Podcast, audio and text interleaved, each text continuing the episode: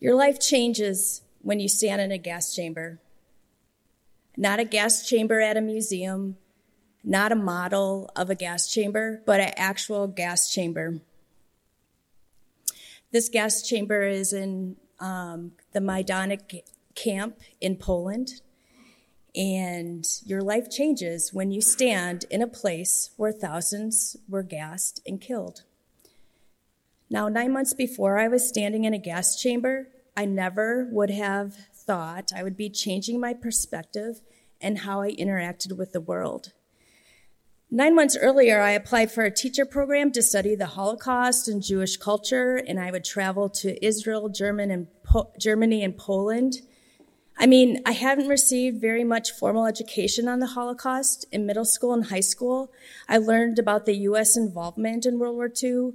I had relatives that fought in World War II, um, but I was not taught the details of the systematic killing of Jews, Roma gypsies, the handicapped, people who are gay, Jehovah Witnesses, prisoners of war, and political descendants.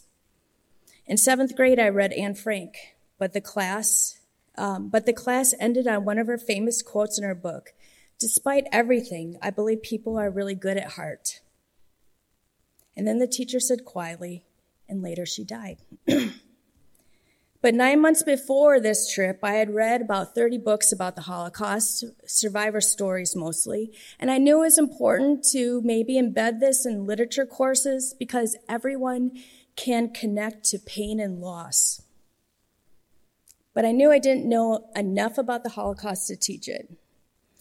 So I applied to this program knowing I didn't have a chance of getting accepted.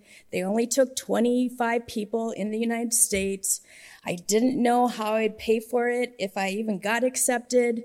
Um, but you have to take a risk sometimes and take the first step. Um, what I noticed is in my career, you can't just stand by and wait for things to happen. In fact, you all know the famous uh, sporting quote uh, by Wayne Gretzky you miss 100% of the shots you don't take. So while I consulted my spouse, my family, coworkers about doing this program, I also consulted God. I had to take many steps through the next nine months to be accepted to the program, apply for my passport, figure out how to get money when you don't have any, um, to go and do this to the point where I was standing in a gas chamber. I also knew while I was doing that, if I didn't get there, that it didn't mean that God didn't hear my prayers, but it was all about God's timing. And sometimes we forget that God has things in store for us way bigger than we can imagine. I had to leave my comfort zone in order to learn and grow in my spiritual walk on an educational program.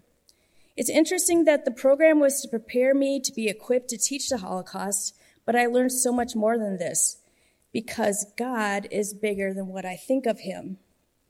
Standing in the gas chamber, smelling the leather of the thousands of shoes who died in the death camps, walking by ashes of the victims uh, in pools of water in Auschwitz, looking at mass graves were too much for me to process.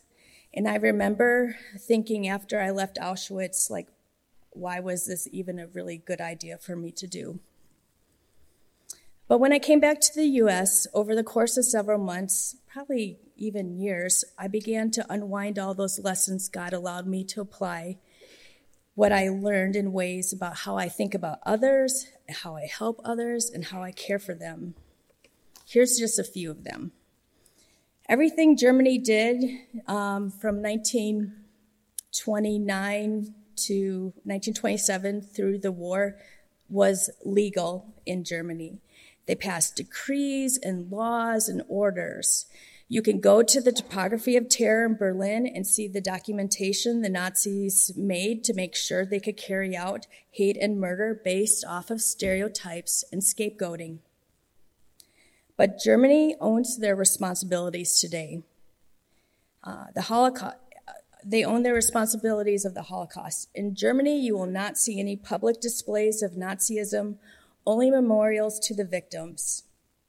The program also helped me shift how I viewed others who were very different from me. Not only that, it helped me realize my role should be the role of an ally when others don't receive dignity and civil rights. When I saw evil in ghettos and concentration camps and death camps, it um, and when you see this how stereotypes of groups go too far with hate, it changes you. While I learned uh, educational ways to teach the Holocaust, the learning did so much more for me. In fact, I think it probably changed the way how I parent my children. And it only did because I let it. There are people that went on this same trip as me that they know how to teach the, teach the Holocaust, but they haven't let it impact their life or impact their spiritual life. So, my advice to you is to be open to God and to be open to new opportunities and take the tra- chance to try something new. And because you don't even know what outcomes will happen just because of you taking a chance. Thank you.